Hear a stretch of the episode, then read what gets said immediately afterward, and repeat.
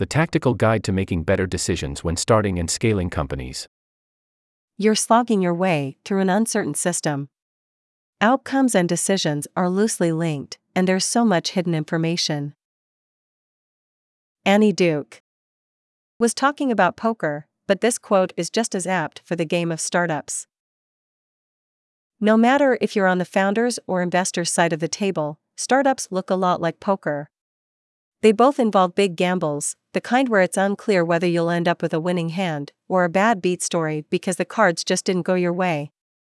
There's also a series of small decisions that need to be made at a lightning-fast pace, and a need to keep close tabs on your competitors while not getting knocked off your own game.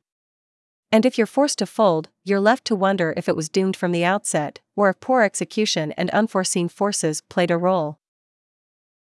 Uncertainty swirls whenever luck plays a big hand in the outcome.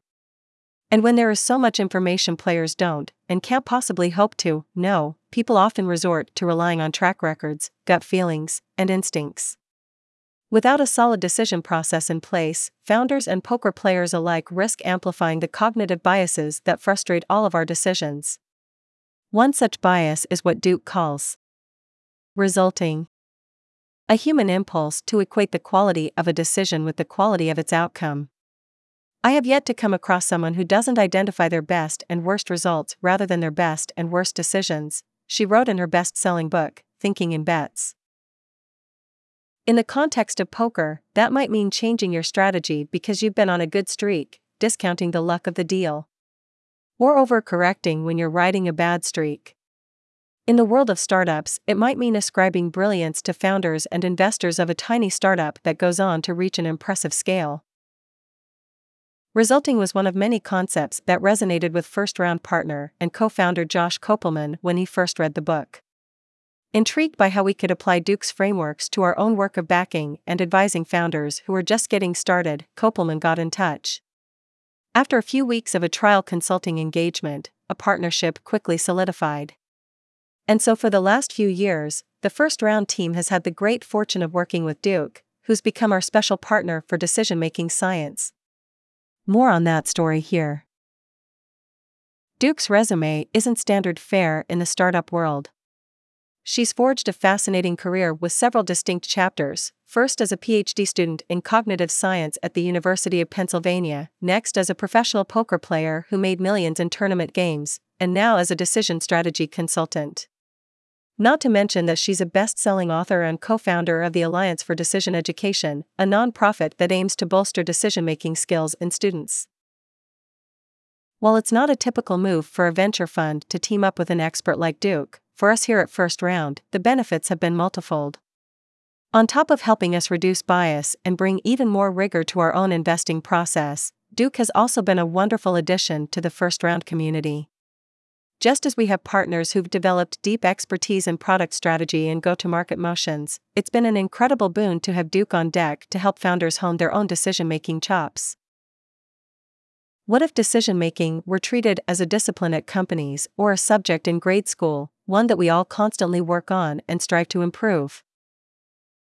For the past couple of years, Duke has been sharing her advice with founders and angel investors in closed sessions for the First Round community. But given our focus on open sourcing so others in the tech ecosystem can learn, we thought readers of the review would be curious to see a few pages from her decision-making playbook, tailored specifically for the startup context.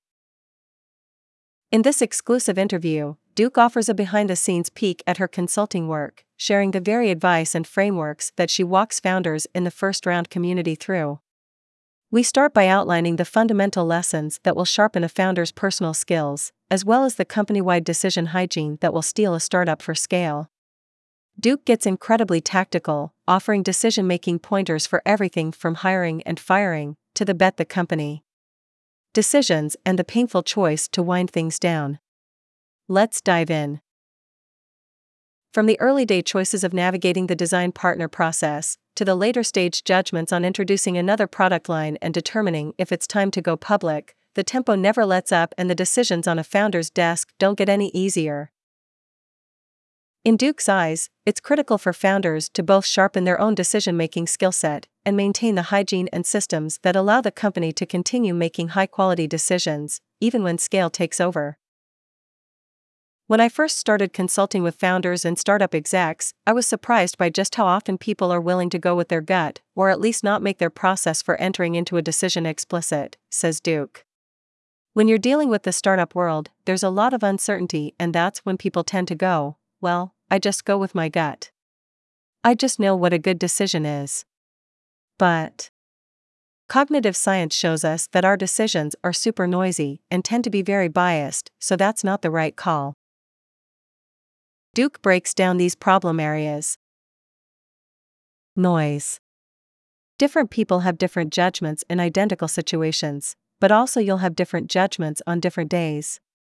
If a candidate comes in and interviews on one day, you may think about them differently than if they interview two weeks later. It could be an identical conversation, but you judge it differently depending on a ton of factors. Daniel Kahneman's book, Noise, A Flaw in Human Judgment, is a great read on this topic. Bias. We're riddled with cognitive biases, predictable decision errors that frustrate the quality of our judgments.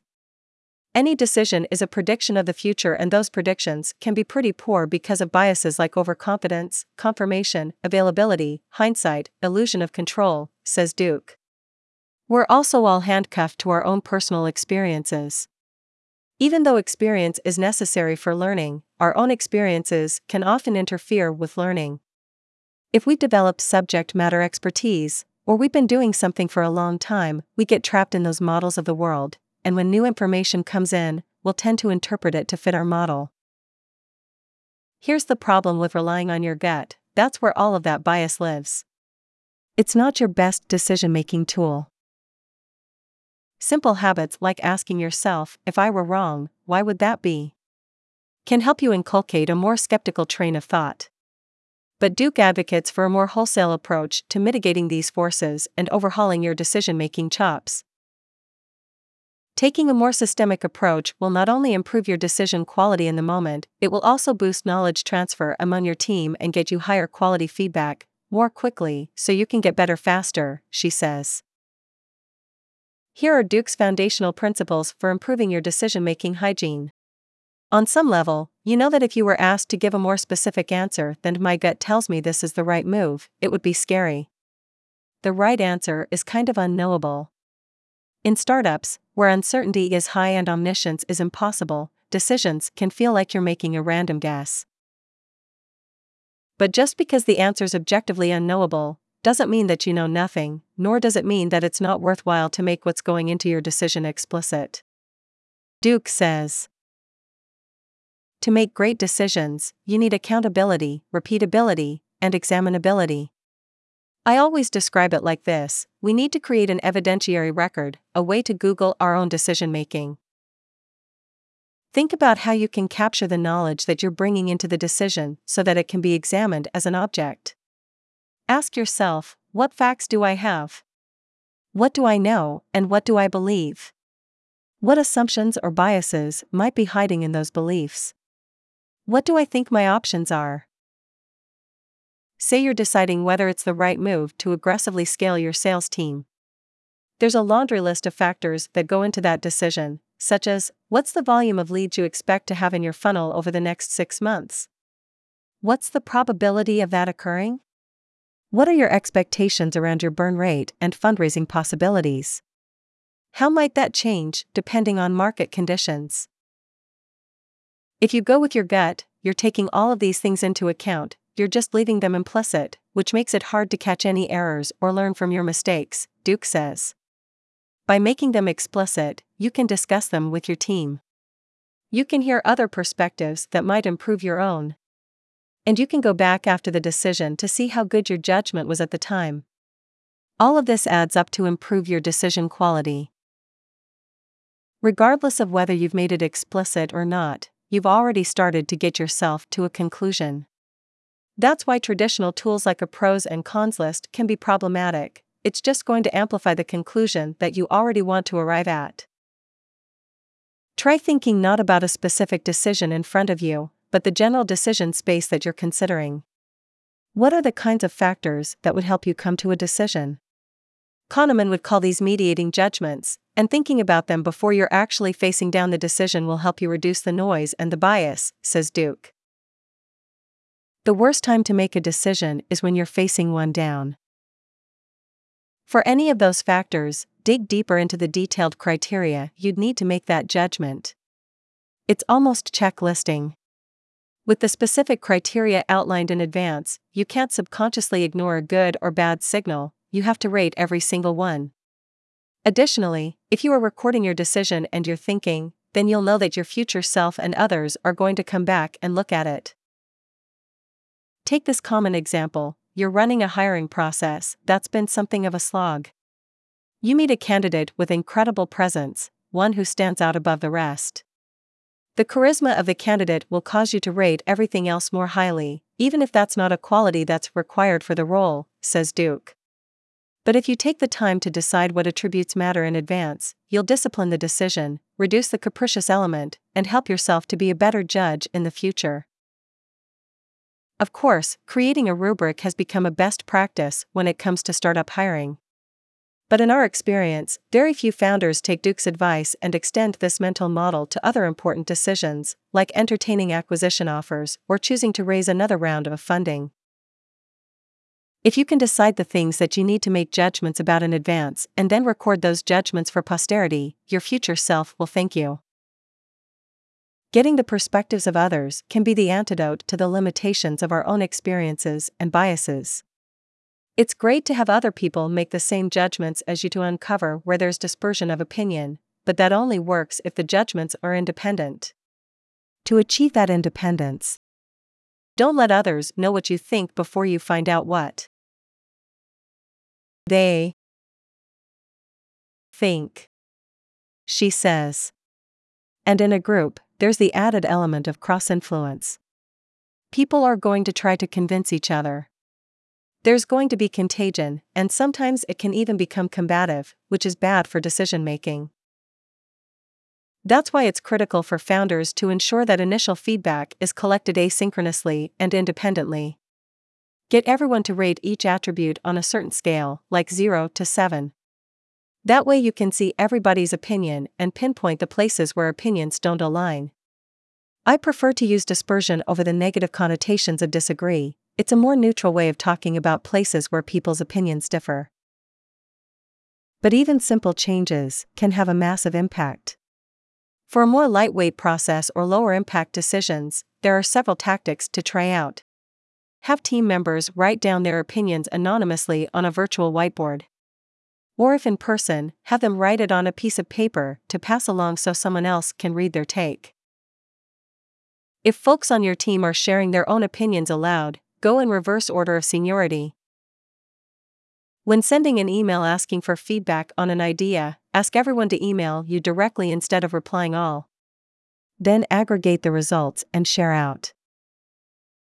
But examining your own personal decision-making as a founder or within your executive team meetings isn't enough. Thinking about your company's systems is a crucial part of improving decision-making. Duke shares more on what good decision hygiene looks like at an early-stage startup and how it needs to change once the company starts scaling.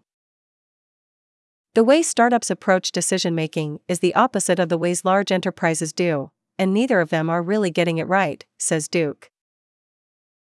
We're all familiar with the big co-horror stories, layers of approval and decisions by committee. This cements a status quo, and this is the way we do things mentality. People start to develop career risk, and so they want approvals and coverage, she says. A startup has the opposite problem, which is that they don't have enough process in place. That can be an advantage, particularly when the cost of doing so is low and the decision is truly reversible. Minimum viable products are a good example here. Just do it fast and find out what the customer thinks, fix the bugs, iterate on the features. But the problem of figuring out which new product you're going to develop in the first place? Now, that's another question, says Duke. For some decisions, the scrappy startup let's just try it mentality works great, but for others, you really need to step back and establish some regular process for triaging, especially when you have limited resources. Even though startups move fast, it's easy to get sidetracked and sink time into the wrong things. Go fast when you're creating an M V P, but invest time into figuring out which M V P you're going to create. Take a beat to say, here are our options, here are the different things we can do. Even if there are just three of you, have everyone force rank them. Ask, if you were ruler of the world, what would you do first, what would you do second, what would you do third? She says. Even if you're trying to move fast, you still want to know what road you're driving on and where the exit signs are. There's a difference between going fast for the sake of it and executing quickly while taking the time to directionally understand where you want to go. Another muscle to start bulking up? Getting into the habit of analyzing your previous decisions. As you consider a past decision as a team, think about what you knew before you made it. What was revealed after the fact? Could you have known about it beforehand? Says Duke. But importantly, don't just do it in a blameless postmortem setting. Reviewing good outcomes is just as important. We tend to only review decisions that are associated with bad outcomes, like missing a sales target by ten percent. But when you exceed that same target by ten percent, there's no meeting, no postmortem. Just congratulations all around, she says. But missing and exceeding targets are both signals that you possibly overlooked something in your forecast.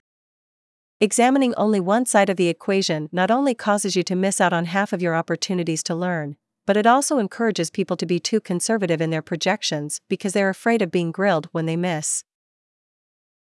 It's a common sensation, as the team grows from ten to twenty to fifty, an unsettling feeling seeps in. Founders feel more removed, and more frustrated that the team is starting to move too slowly. "We're not as fast as we used to be," becomes a common refrain. Many feel that introducing process or adhering to a decision-making system slows you down. But knowing when it's okay to save time is part of a good decision process. This is a question of assessing the impact and the reversibility of the decision if you get it really wrong, she says. It's the difference between hiring an intern and hiring a C-level exec. A good framing is to ask yourself, if I pick this option, what's the cost of quitting? The lower the cost of changing course, the faster you can go. As an early-stage founder, this instinct might be reflexive, but as the company grows ever bigger, the more weighty decisions start to pile up.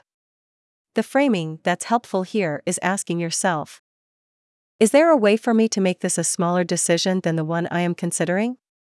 It's about realizing that, in some sense, you do have control over how big the decision is.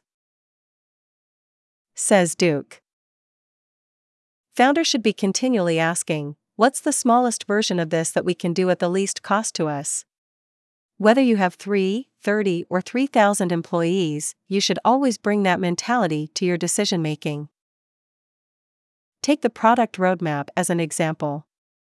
There's often a feeling that you have to get it perfect, that you have to select exactly the right strategy because it's where you'll be investing your precious resources. But instead, could you say, here are three ideas that we have. We're a bigger team now, why don't just have three people on the team think about this direction more deeply, or even start coding it or talking to customers? That way we'll have gotten more information to make a better decision. With those core concepts in place, Duke dives a layer deeper to give more context-specific advice around the big decision points founders encounter. In working with design partners and running an early customer discovery process, there are plenty of stumbling blocks, like the challenge of trying to figure out exactly what you should build, the overwhelming and conflicting product opinions you collect, and the influence of your own bias as a builder, to name a few. When you're considering different directions, think very clearly about the feedback that you're trying to get from the people who you're asking to help you, says Duke. Unsurprisingly, she recommends getting opinions in advance and looking for areas of dispersion. You want to understand the acuteness of the problem you're trying to solve. Get customers to rate that on a scale of one to seven, and ask them to give you a rationale for why the problem is so acute. Then you could ask them how well a certain feature would reduce the pain of the problem that they're having, where a seven is amazing, a one wouldn't address it at all, and a three is pretty good, Duke says. Here's why. The last customer conversation you had will bias the next one. You'll go in saying, well, what do you think of this direction? Because I was just talking to somebody and they thought, and now you haven't gotten their independent thoughts, she says. If you get their opinions in advance, you can see how much dispersion is there among your potential customers. And then you can focus on the areas where you know they disagree and start exploring where that difference of opinion is coming from. You want to cut through to the new and the different, quickly. I read an interesting paper that said when you're doing customer interviews, you should stop after you have an interview where less than five percent of the information is new. If you have free-form conversations with potential customers, you're going to learn less than if you start off by getting their opinions in advance. On average, fifty percent of your hires are going to work out and fifty percent won't. But if you get more granular, a third of them are going to be awesome, a third will be fine, and a third are going to be terrible. And it's not surprising that companies are so bad at it. It would be like if you got married to someone based on a first date and two friends telling you they thought the person was cool, says Duke. In theory, everyone knows not to do that. But in practice, when there's pressure to meet your headcount quotas or get a new initiative off the ground, we do the near equivalent of this all the time. If you're hiring an intern where making a mistake doesn't have a big impact on your company, it's not a big deal to go too fast. But when you're going from six to seven people, getting it wrong can be a disaster. That's where you get the most value out of slowing down. For Duke, improving the quality of our ability to hire comes down to doing a better job of capturing the qualities that actually are predictive of success in this job. It sounds so simple, but it makes such a difference just knowing what it is that you're trying to bring onto your team, having people talk to the candidate and filling out a form ranking those features that you've decided in advance are important to you. She says. Think very carefully about this for every position. List out three to six characteristics and figure out the mediating judgments that can help you break them down further. For example, if you're hiring an executive and collaborative leadership is important, are they going to be a strong partner to the rest of the executive team? Are they going to be able to manage down as well as they manage up? Says Duke. Outside of a candidate's specific qualities, what challenges do we expect this person to address in both the short and long term? Do we see this person growing with the job? Can we imagine this person as a leader in the company going forward? Move faster than you're comfortable with when you're trying to ship a product, but move more slowly when you're going from six employees to seven. Duke shares some of her favorite interview questions to ask candidates to probe their decision-making skills. How do you understand uncertainty? When you're thinking about a problem, how much data do you need to collect before you're willing to act? Can you give me an example of a decision you made where there was lots of disagreement? How did you actually manage to come to a decision, given that so many people disagreed with you? She also recommends turning things around and questioning yourself as you narrow in on a top contender. Imagine it's a year from now and they've quit. Why did that happen? Is there information you could find that would switch your choice to a different candidate or cause you to continue your search? She says. Most founders understand this intellectually, but find the mantra of hire slow, fire fast to be incredibly difficult to implement. Nobel laureate Richard Thaler captured this really well. We don't like to close an account in the losses. When we start down a certain path, that opens an account, similar to buying a stock. If you hire someone new, and they're working out, then that account goes up in value. If they're not, then it goes down, she explains. And as humans, we don't like the implications of closing an account in the losses. If I hire someone and then I fire them, then I have to just take the loss. But if I keep them on and say, I can manage my way out of this and make them better, then maybe I can get out of this losing position. It's one thing to have a loss on paper, but actually selling the losing stock, or letting the person go, that is the moment it turns into a realized loss. It's admitting you failed. There's a difference between failing and having failed. As humans, we do not like to make that transition and be forced to contend with that moment. In Duke's view, there are two ways founders can solve this. Ask yourself, what could I be doing with the money, equity, and time that I am putting into this person? If I free that up, what could I be using that for? That allows you to start recognizing the opportunity costs that you're incurring, separate and apart from the cost of having an employee who just happens not to be performing. It's costing you the opportunity to hire someone else who does meet your standards, she says. As ever, thinking things through in advance can bring clarity and resolve. Ideally, when you hire someone, you should say, "What could I see in the future that would cause me to want to let this person go?" Setting those criteria for yourself in advance is incredibly useful, says Duke.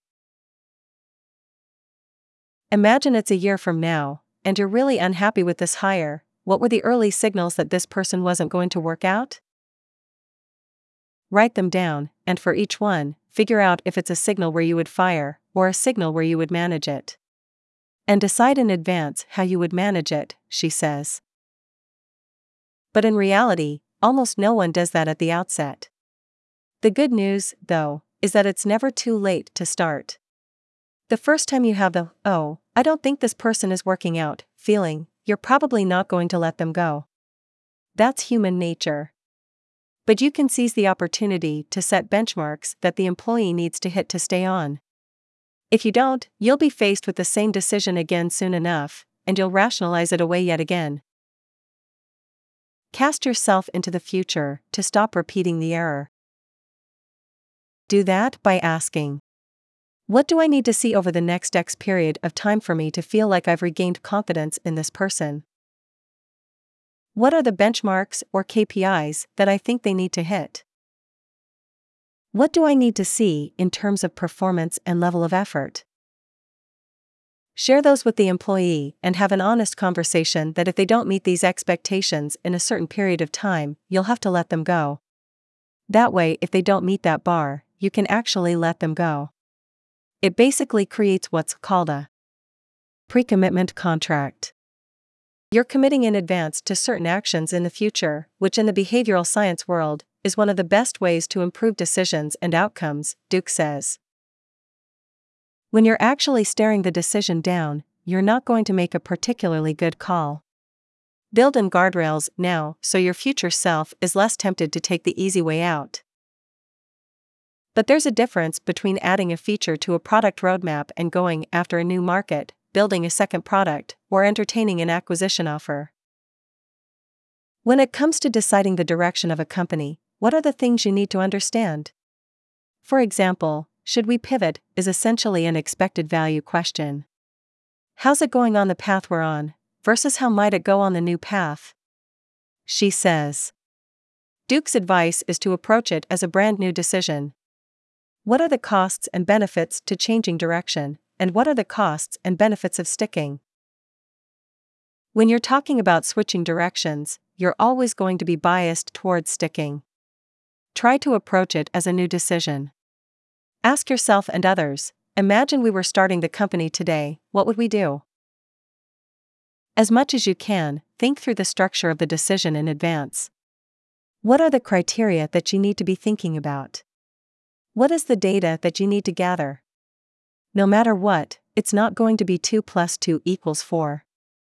You're never going to get that kind of precision on which way you should take the company.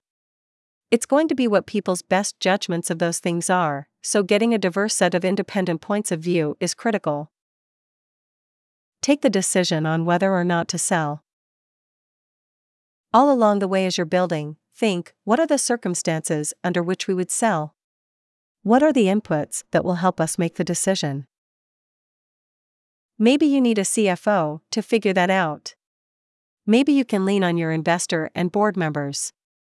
Send them an exercise like, imagine that we're fielding an offer and someone wants to buy us.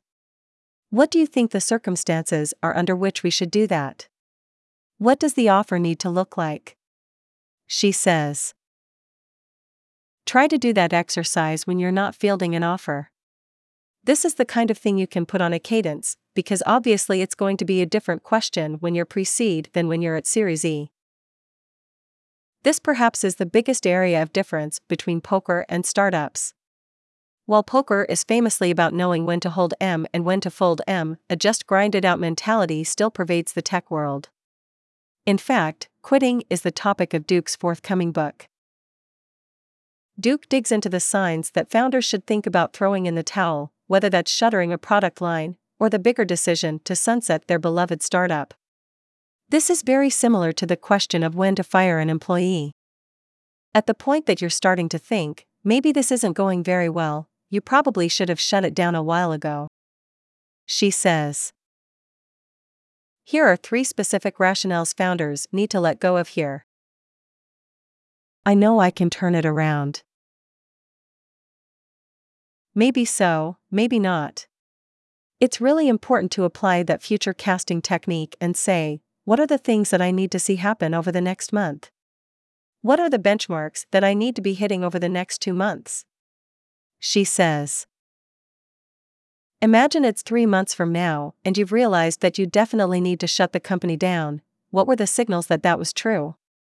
Or flip it around and imagine it's three months from now, and all of a sudden things have started to go really well. That can help you get more clarity. My investors will think less of me. Many founders fall into the trap of thinking, my investors are expecting me to just grind it down to the nub, or if I quit, people are going to think I didn't have the grit. This is all about external validity, our fears about how others are going to judge us. Duke has a great story in her back pocket to help drive home the point. For my new book I interviewed Doctor Ken Kamler. As a microsurgeon, he got into climbing and emergency medicine, serving as a doctor on expeditions to Everest. On one trek, there had been a lot of snow, so the going was very slow. He likened it to climbing in a bowl of sugar. And one of the most dangerous parts of the mountain is the southeast ridge. You have to descend it in daylight, which means you have to be able to get there and back before the sun goes down. And the team realized they were going too slowly, she recounts. As they were debating what to do, Kamler says he was thinking to himself, if I turn around at this point, all my friends are going to think I'm a wuss and that I failed. But the climbers all agreed they needed to turn around. And when he got home, Kamler reported that no one he knew reacted the way he expected. Everyone was like, whoa. That's amazing. I don't know if I could have turned around in that situation. You're a great decision maker.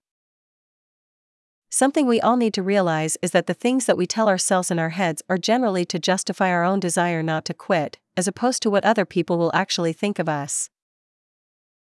Similarly, investors aren't sad when you return capital to them, they'll probably invest in your next endeavor. You owe it to your investors to build something that has a high enough probability to win. But you also owe it to them to abandon something when the writing's on the wall. I owe it to my employees. This goes back to how we don't want to close an account in the losses, you're just using your employees as a way to say that. You've put your heart and soul into the matter, and you're worried that closing at a loss means having to admit failure. Says Duke. But from the employee's perspective, you're trapping them in a situation where they're probably working for equity and taking a hit on cash comp, and you've already realized that the equity is probably worth zero. What if you freed up their time to go to another job? We think I don't want to let my employees down by shutting down my startup, but you're actually doing the opposite. You're letting them go to a company where they're going to find success. If you're interested in learning how these tactics apply to angel investing, consider applying for Angel Track, where Duke leads a session.